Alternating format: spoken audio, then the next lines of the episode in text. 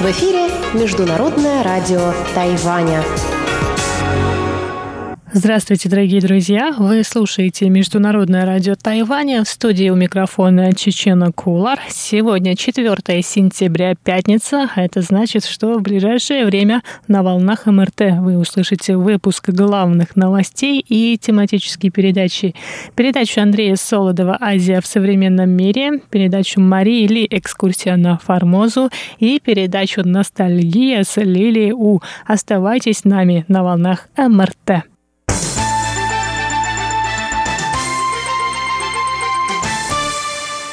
А сейчас новости с 4 сентября. Мэр Праги Сденек Гржип рассказал 4 сентября о впечатлениях от официального визита на Тайвань. По его словам, эта поездка получилась насыщенной. Больше всего ему запомнили встречи с представителями авиакомпании China Airlines, посещение тайбейского зоопарка и научно-исследовательского института промышленных технологий. Гржип также заявил, что угрозы со стороны министра иностранных дел Китайской Народной Республики Ван И в адрес Чехии из-за этого визита абсолютно неприемлемы. Но он добавил, что рад реакции Германии, Франции, Словакии и других европейских стран на эти угрозы. В составе нынешней делегации есть не только представители Праги, но и депутаты парламента со всех регионов Чехии. Я верю, что этот визит воодушевит не только Прагу, но и другие страны Евросоюза.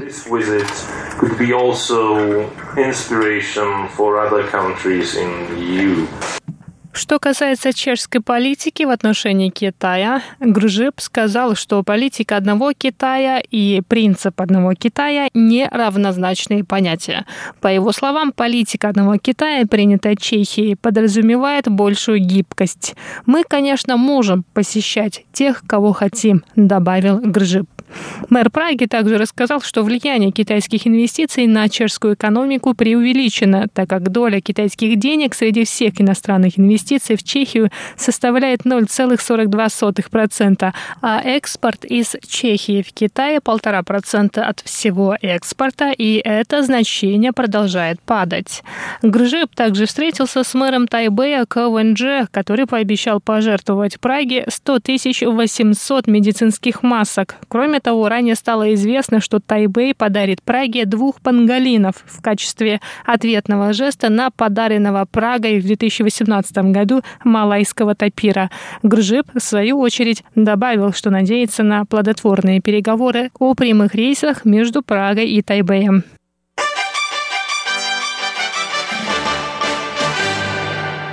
Президент Китайской республики Тайвань Цай Инвэнь прокомментировала сообщение о том, что в систему распределения медицинских масок на Тайване попала продукция, произведенная в Китае. По словам Цай, по квотам должны продавать только маски, изготовленные на Тайване, а действия производителей, которые поставляют правительству китайские несертифицированные маски, совершенно непростительные. Это совершенно непростительно, так как подвергает наших сограждан риску заражения. В то же время это оказывает влияние на наших производителей, особенно в том, что касается доверия к ним со стороны общества. Мы считаем, что это совершенно непростительное дело.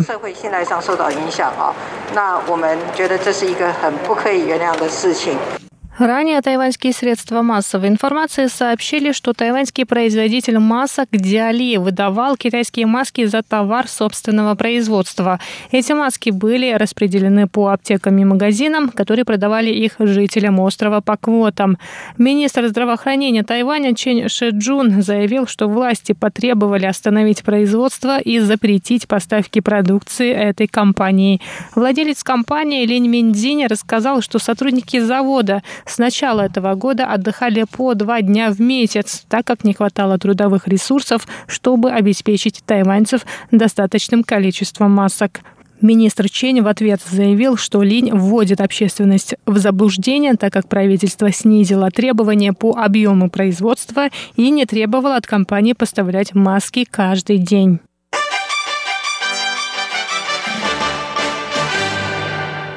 Комитет по подготовке к Национальному дню Китайской Республики Дню двух десяток обнародовал основную тему и девиз празднования в этом году.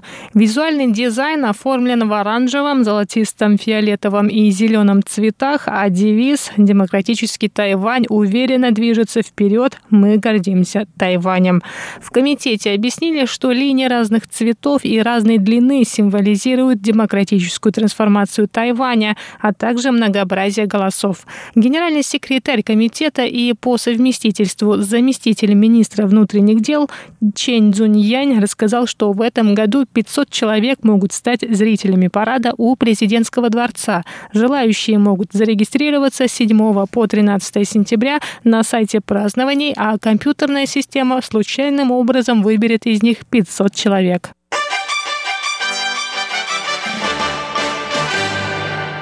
Государственный тайваньский университет вошел в сотню лучших университетов мира по версии британского рейтинга Times Higher Education World University Rankings. В этом рейтинге Государственный тайваньский университет занял 97 место. Тайваньский университет впервые попал в сотню лучших. В прошлом году он занимал 120 место. В ежегодном докладе были упомянуты 1500 университетов из 93 стран и регионов регионов. Лучшие высшие учебные заведения определялись по 13 критериям, оценивающим университеты по качеству преподавания и исследований, по цитированию, а также по международным перспективам и перспективам для промышленности. Кроме Государственного тайваньского университета, получившего 62,3 балла, в опрос были включены 38 других тайваньских вузов. Тайбэйский медицинский университет, Государственный университет Цинхуа, Государственный университет Янмин, Государственный университет Ченгун, университет Дзяотун, Государственный тайваньский университет науки и технологий, Государственный тайваньский педагогический университет и другие тайваньские вузы. В самом университете университете успех объяснили исследовательскими возможностями. К настоящему моменту исследовательские команды Государственного тайваньского университета получили около 2000 патентов в разных сферах. Лучшими вузами мира стали Оксфордский университет, Стэнфордский и Гарвардский университеты.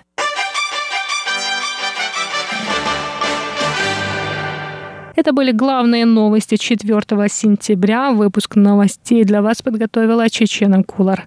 Оставайтесь с нами на волнах Международного радио Тайваня, а я на этом с вами прощаюсь.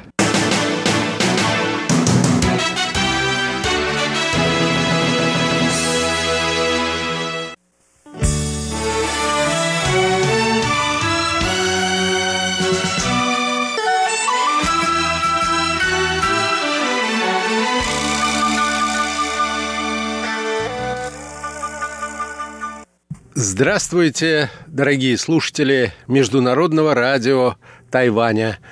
В эфире еженедельная передача из рубрики «Азия в современном мире». У микрофона ведущий передачи Андрей Солодов. Премьер-министр Японии Синдзо Абе подал в отставку по состоянию здоровья. Но есть и другие варианты объяснения этого.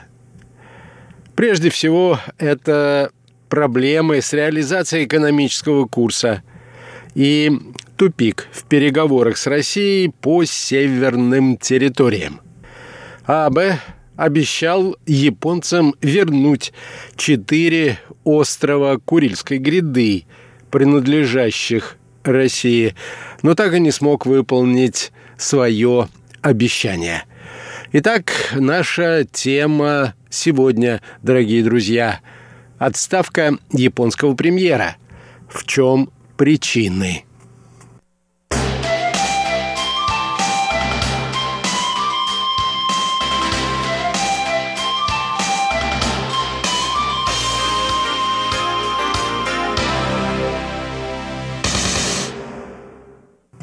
О намерении оставить пост главы правительства Синзу Абе объявил в пятницу 28 августа. Официальная причина – это состояние здоровья. Неофициальная же версия вернее, одна из версий ухода Абе, которую оживленно обсуждают в японском обществе и средствах массовой информации – связана с неудавшимися переговорами с Россией и экономическими проблемами, с которыми сталкивается Япония. Я принял решение уйти с поста премьер-министра. Я хотел бы извиниться перед народом Японии, заявил премьер-министр во время пресс-конференции. Ранее АБ обещал решить так называемый территориальный вопрос с Россией в течение своего срока пребывания на посту премьер-министра. Япония, как известно, претендует на несколько островов Курильской гряды – Кунашир, Шикотан и Туруп и группа островов Хабомаи – Хотя по итогам Второй мировой войны, как утверждают в России, они были закреплены как часть территории Советского Союза. Спор об островах, которые Япония называет своими северными территориями, является главным препятствием к подписанию мирного договора между странами – а отсутствие мирного договора, в свою очередь, препятствует, как говорят в Японии, развитию экономических связей между странами и вносит напряжение в сферу политического сотрудничества.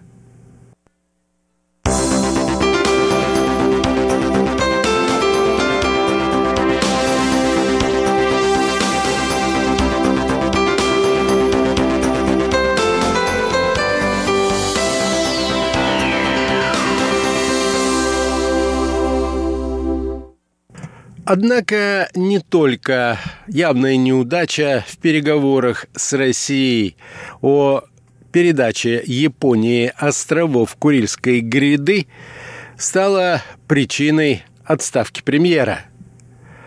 К этому надо добавить и существующие экономические проблемы, стоящие перед японской экономикой – Находясь во главе кабинета министров с 2012 года, Синзо Абе пытался решить, как заставить реанимировать вяло текущий процесс в японской экономике и добиться повышения темпов роста.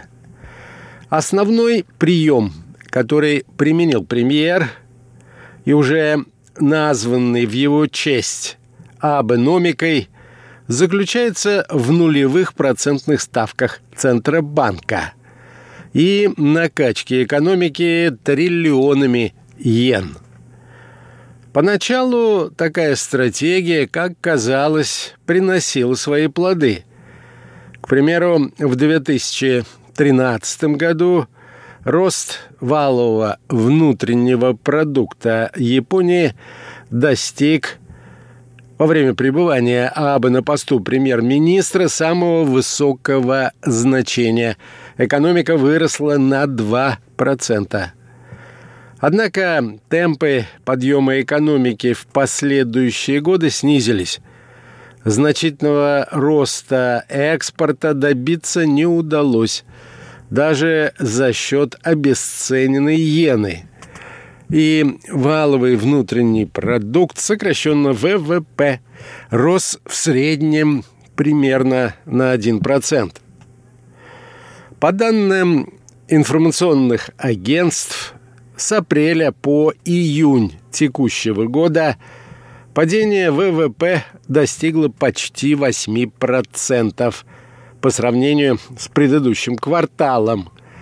А в годовом исчислении спад составил и более того, около 30%. Разумеется, надо иметь в виду последствия пандемии нового коронавируса. Нынешний экономический спад считается самым масштабным в Японии, начиная с 1955 года. За восемь лет правления правительства АБ регулярно включало печатный станок и выпустило в итоге рекордную сумму, превышающую 500 триллионов йен. Эти средства Центральный банк страны потратил на скупку государственных и корпоративных ценных бумаг. В итоге государство вошло в капитал каждой третьей публичной компании в Японии. Госдолг страны при этом один из крупнейших в мире – и составляет 250% ВВП.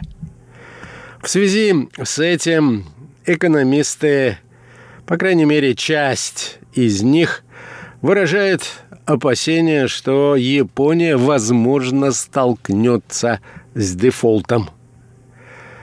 Что будет делать с подобным наследием преемник АБ, неизвестно – Влиятельная японская газета «Майнити Симбун» называет наиболее вероятными кандидатами на пост премьера министра финансов Таро Асо и главу Министерства иностранных дел страны Фумео Кишиду. Не смог добиться серьезного сдвига и в развитии экономических связей. Предыдущий премьер. Хотя явно прикладывал к этому усилия. Он всегда принимал приглашения на российские форумы. 26 раз встречался с президентом России Путиным как в Москве, так и в Токио, а также на различных международных переговорных площадках в рамках «двадцатки».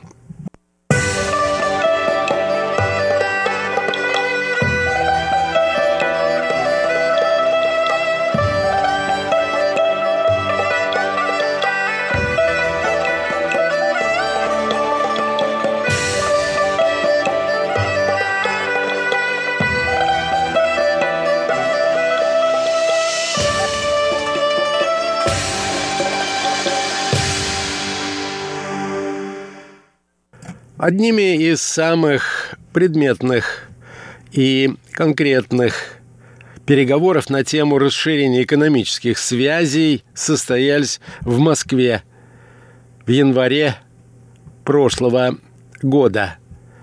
Тогда была поставлена задача увеличения товарооборота между странами с текущих 20 миллиардов до 30 миллиардов долларов в год – это примерно равняется объему товарооборота между Россией и Соединенными Штатами Америки. Идеи для наращивания товарооборота между Москвой и Токио вынашивается давно. Однако в совокупности этих направлений возможного сотрудничества не так уж и много. Это энергетика, совместное развитие технологий, в первую очередь медицинских и фармакологических, инфраструктура, экономика услуг и туризм. Россия может нарастить поставки сжиженного природного газа. Сейчас российский газ покрывает до 10% потребления Японии за счет поставок с российского проекта «Сахалин-2».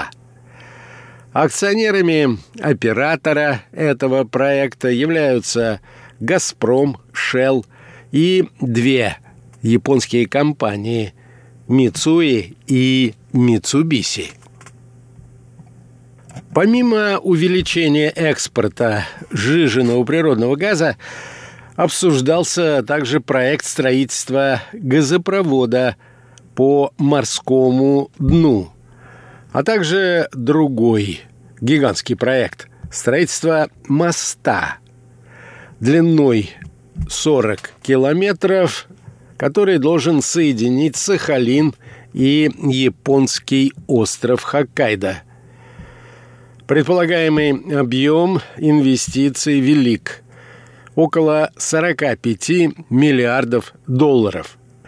Наряду с этим существует и другой проект – строительство моста между материковой частью Российской Федерации и Сахалином. Этот проект в случае реализации обойдется дешевле – около 5 миллиардов долларов – в этом случае у Японии появился бы доступ к Транссибирской магистрали или И-БАМу. И далее по системе железных дорог можно было прямиком попасть в Евросоюз.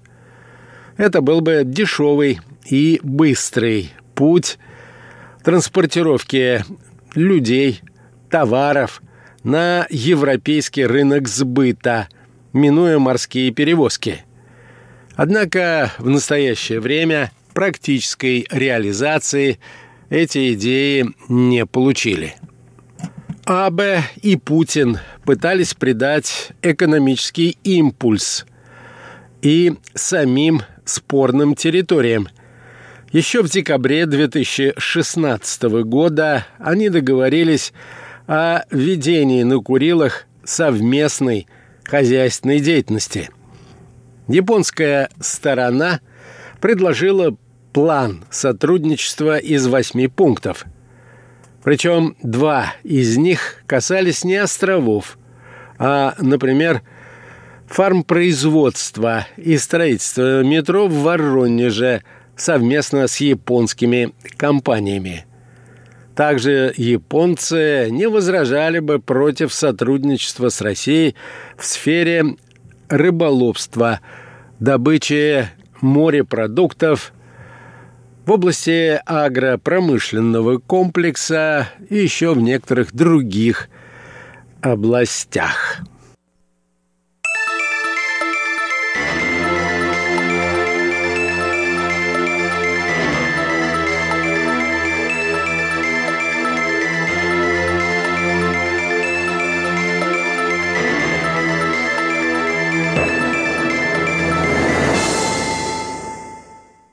Россия же при этом пообещала японскому бизнесу ряд инфраструктурных и жилищных проектов на Сахалине, в Казани, в Ярославле, Хабаровске, а также совместный план по промыслу некоторых видов морской фауны – сельди, иваси, скумбрии, а также выращивание морского ежа – и гребешка.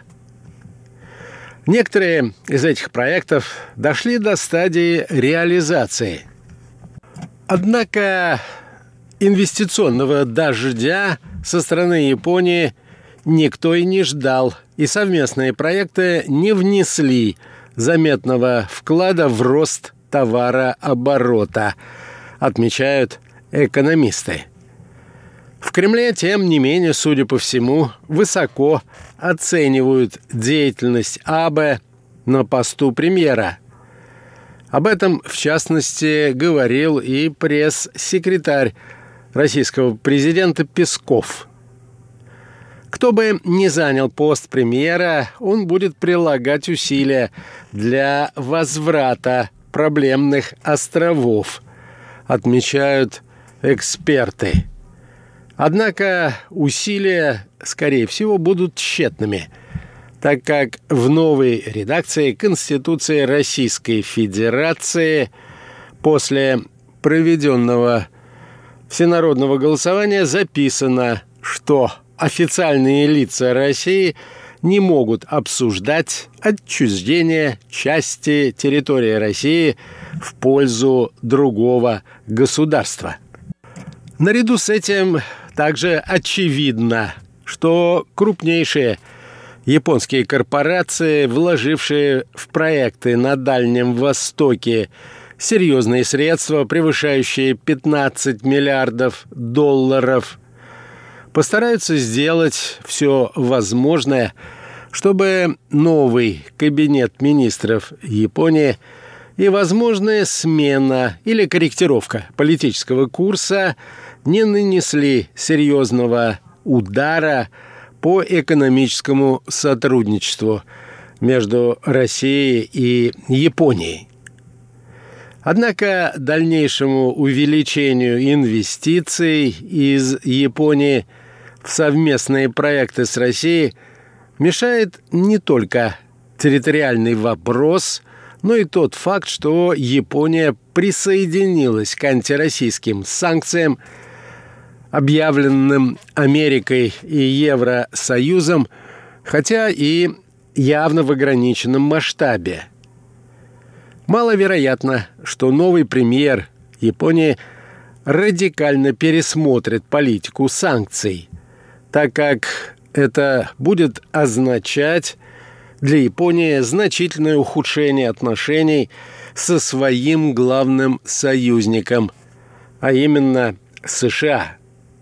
Другие же эксперты отмечают, что они не видят особых перспектив в урегулировании территориальной проблемы между Японией и Россией. Японцы не хотят примириться с тем, что они проиграли войну, утверждают некоторые из российских экспертов. Не хотят жить с пораженческой парадигмой. А у России, к тому же, есть претензия к Японии по поводу военных баз США – на территории страны. Убрать эти базы японцы не готовы. Да и в Америке сделают все, чтобы сохранить там свое военное присутствие. Компромисс в ближайшей перспективе вряд ли возможен, утверждают скептически настроенные наблюдатели.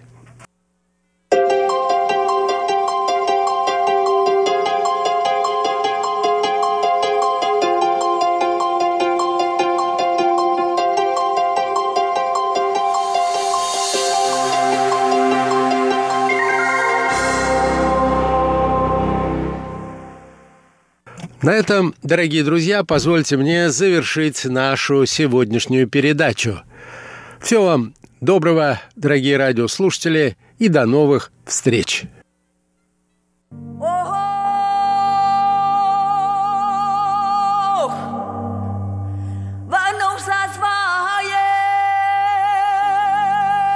Экскурсия на Формозу. В эфире рубрика «Экскурсия на Формозу». У микрофона Мария Ли. Здравствуйте, уважаемые друзья! Напомню, что в рамках этого цикла мы знакомимся с книгой Валентина Лю «Экскурсия на Формозу. Этнографическое путешествие Павла Ивановича Ибиса. Павел Ибис, пожалуй, один из первых наших соотечественников, побывавших на Формозе в 1875 году. Павел Ибис, находившийся в кругосветном плавании на корвете «Аскольд», высадился на берегах Формозы и совершил пешее путешествие с юга на север острова молодой российский офицер сумел проникнуть в некоторые районы, куда до него не заходили другие европейцы. И в итоге он собрал, систематизировал и опубликовал уникальные этнологические материалы о коренных и пришлых жителях острова. А в последние 10 лет Валентина Лю, бывший шеф-редактор русской службы Международного радио Тайваня, а ныне старший научный сотрудник Института востоковедения Российской академии наук, занимался изучением и восстановлением биографии Павла Ибиса и в своей книге подробно описал жизнь молодого прапорщика, его научную и исследовательскую деятельность. Книгу Валентина Лю можно приобрести на сайте издательства «Весь мир». Ссылку мы приведем в описании к этой передаче на нашем сайте ru.rti.org.tw. Смотрите рубрику «Экскурсия на Формозе» в разделе «Культура». А завершить цикл передач «Экскурсия на Формозу» мне хотелось бы третьей статьей Павла Ибиса, которая была опубликована 20 февраля 1875 года в живописном обозрении. Этот текст называется «Формузский вопрос между Китаем и Японией. Письмо в редакцию живописного обозрения из Нагасаки». Напомню, что еще за 20 лет до того, как Тайвань превратился в колонию Японии, японцы уже посылали военную экспедицию, чтобы прибрать к рукам Южную Формозу. Это произошло в 1874 году. Японское правительство отправило на Тайвань свои войска, использовав как повод Муданьский инцидент по названию деревни Мудан, по-японски Ботан, истребление в 1871 году аборигенами 54 из 66 рыбаков с островов Рюкю, которые потерпели кораблекрушение у южных берегов Формозы. 12 рыбаков были спасены китайцами и возвращены в Японию. Японские власти потребовали от Пекина покарать аборигенов, но получили отказ и решили сделать это своими силами, поставив под вопрос суверенитет Китая над Тайванем. Военная экспедиция 1874 года спровоцировала острую дипломатическую войну между Пекином и Токио. Волею судьбы и командиров, пишет Валентина Лю в четвертой главе своей книги, Павел Ибис стал одним из россиян с особым вниманием наблюдавших за развитием событий на Формозе. Статья Ибиса под названием «Формозский вопрос между Китаем и Японией. Письмо в редакцию живописного обозрения из Нагасаки» появилась в журнале через три месяца после завершения экспедиции. Итак, формозский вопрос между Китаем и Японией. Письмо в редакцию живописного обозрения из Нагасаки.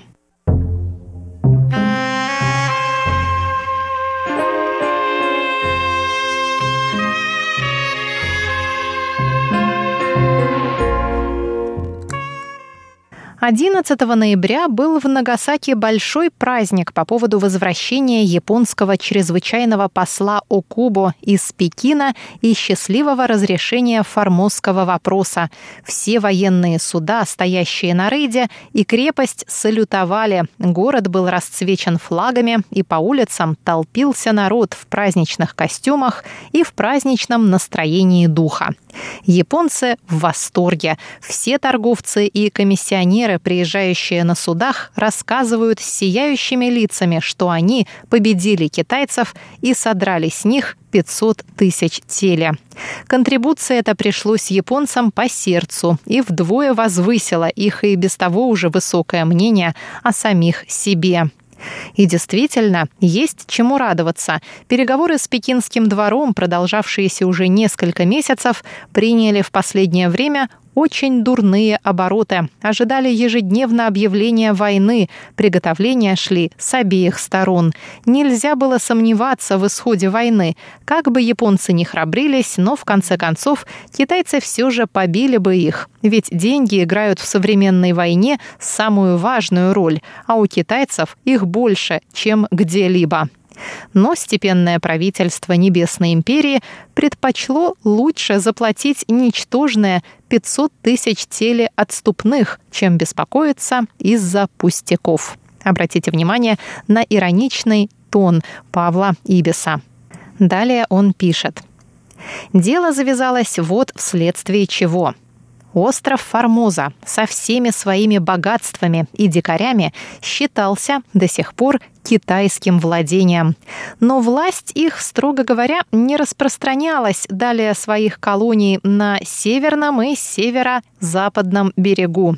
Дикари внутри острова и остального берега его, вероятно, не подозревали даже, что над ними господствует сын неба.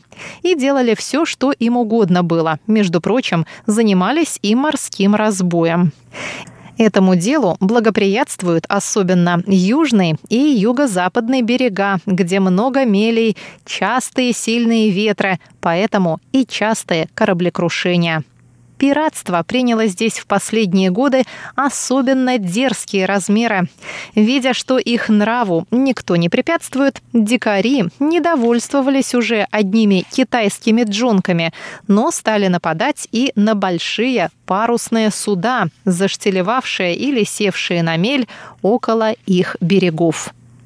Около двух лет тому назад разбилось здесь японское купеческое судно – Туземцы ограбили его, перерезали всю команду, состоявшую из 52 человек, да, как говорят, съели вдобавок двух из них, что всего обиднее для японцев. Микадо, возмущенный таким оскорблением своего флага, решился, наконец, наказать дерзких дикарей и прекратить подобные беспорядки. Но, желая сохранить дружеские отношения с Китаем, он сначала обратился к китайскому правительству с просьбой об удовлетворении, так как китайцы считают Формозу своей колонией. Посланник Суюшима отправился в Пекин, требовал и получил аудиенцию у императора и изложил просьбу своего правительства. Осторожные китайцы ответили ему, что их правительство не отвечает за поступки этих дикарей, так как они совершенно независимы, что власть их распространяется только на туземные племена северного и западного берега, и что японцы вправе действовать с бутанами, тем племенем, которое ограбило японское судно, по усмотрению. Такой ответ пришелся японцам по сердцу. Национальная гордость требовала войны, и японцы уже заранее готовились к этому. Обращение к китайскому двору было только дело вежливости, чтобы остаться с ним по-прежнему в приятельских отношениях и устранить всякие вмешательства впоследствии с этой стороны. Правительству нужна была война. От быстрых и бесконечных реформ последнего времени кружились у всех головы. Весь народ находился в каком-то лихорадочном состоянии, которое еще усилилось прошлогодним восстанием в Саге близ Нагасаки. Новые налоги вызывали общее неудовольствие в низших классах и недоверие к действиям правительства, а приверженцы старых порядков не сидели сложа руки. Грозила новая междоусобная война, война. Необходимо было прервать это опасное брожение, занять умы каким-нибудь общим новым делом, которое вместе с тем доказало бы и пользу всех нововведений. А что могло быть удобнее для этого, как не война, мщение за оскорбленную честь нации? Притом все молодые солдаты, получившие новые французские мундиры и самое современное вооружение, так и горели желанием блеснуть перед остальным светом на бранном поле. Продолжение на следующей неделе в рубрике «Экскурсия на Формозу». С вами была Мария Ли. Всего вам доброго.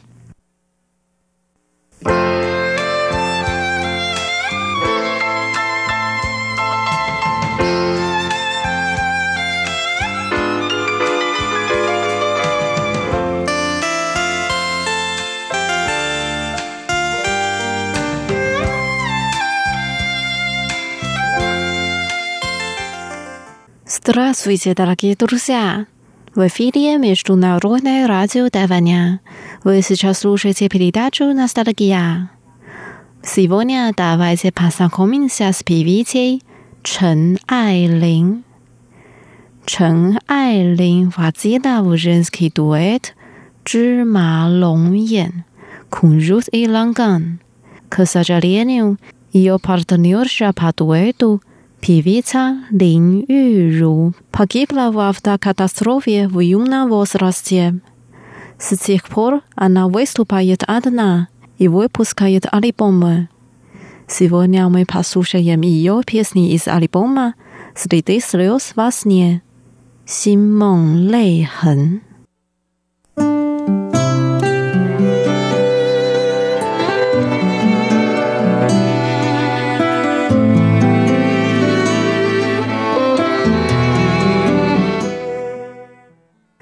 Первая песня «Цоу цай ю чон» «Хожу под дождем». Она так поет.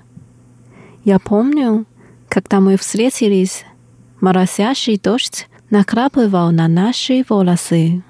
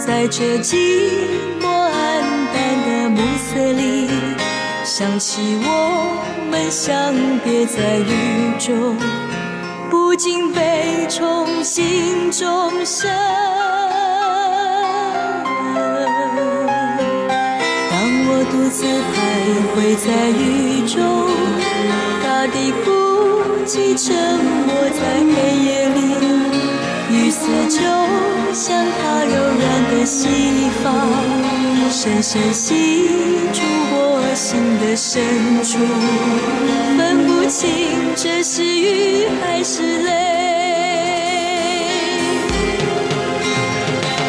记起我们相见在雨中，微微细落在我们头发上。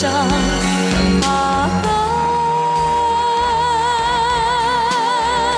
往事说不尽，就像山一样高，好像海一样深，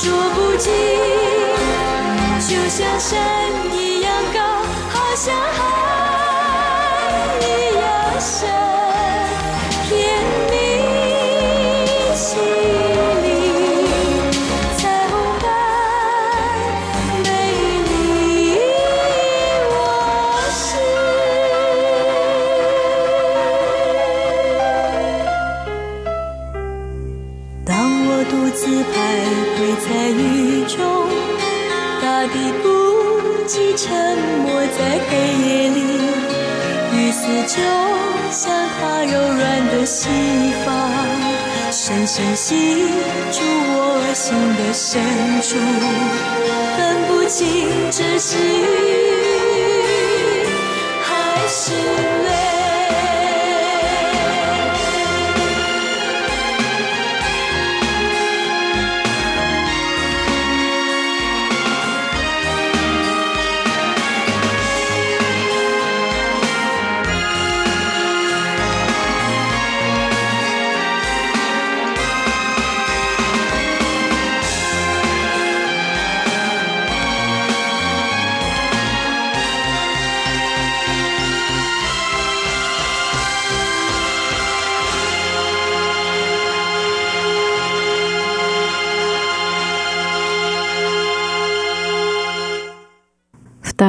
песня «Прощание с Кембриджским мостом» «Зайбе Канчао».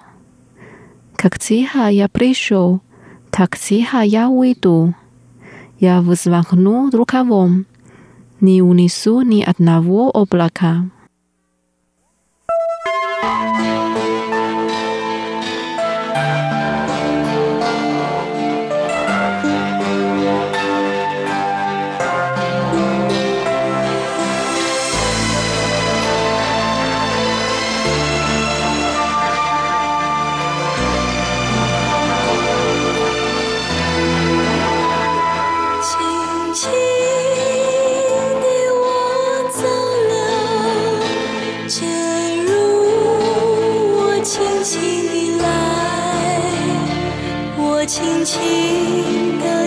手左边西天的云彩。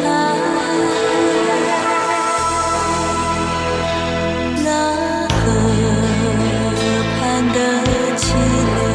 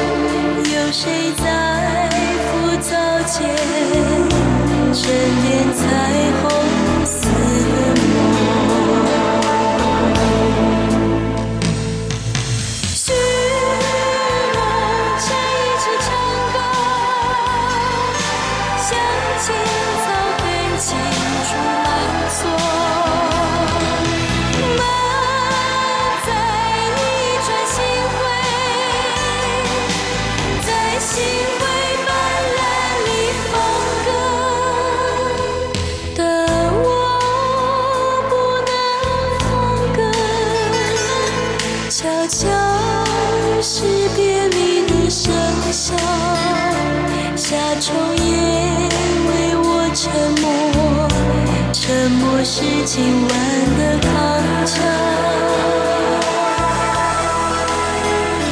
悄悄地我走了。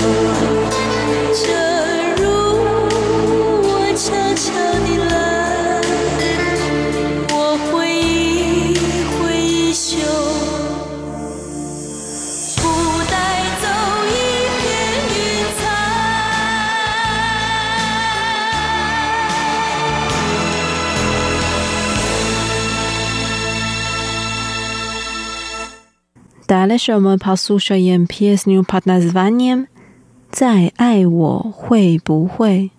Ty znowu polubisz mnie.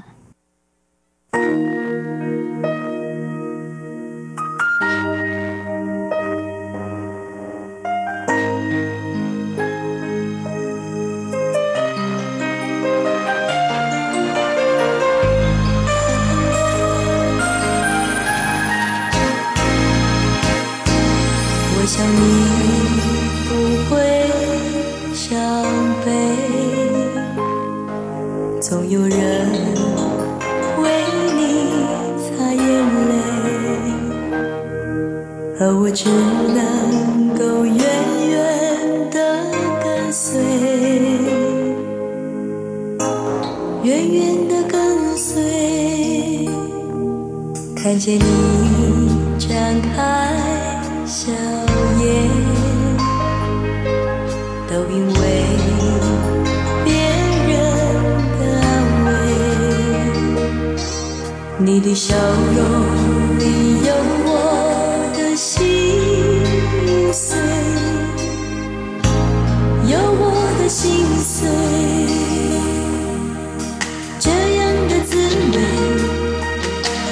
才是最美，只能想象疼你的感觉。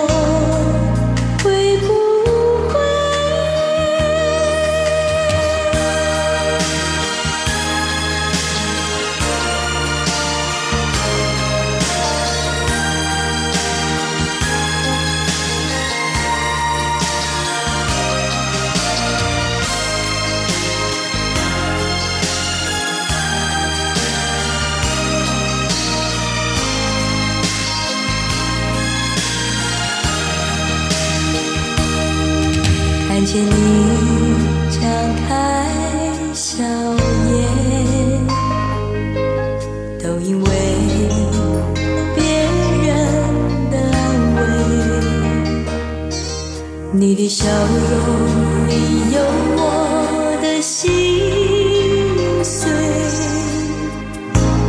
有我的心碎，这样的滋味。也许才是最美，只能想象疼你的感觉。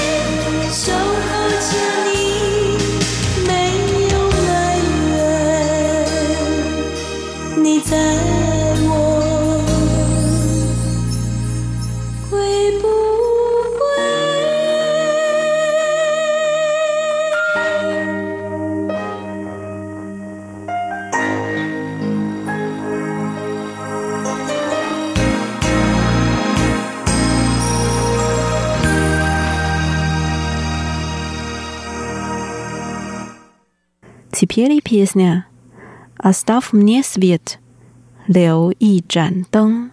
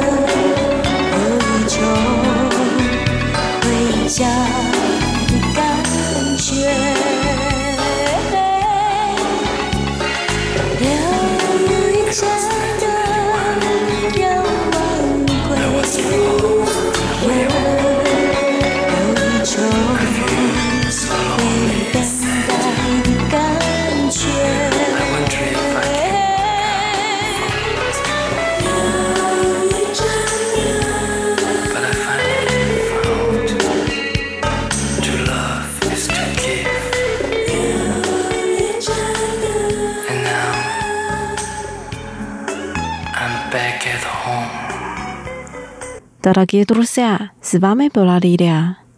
Давайте встретимся через неделю. Желаю вам хорошего дня. Пока.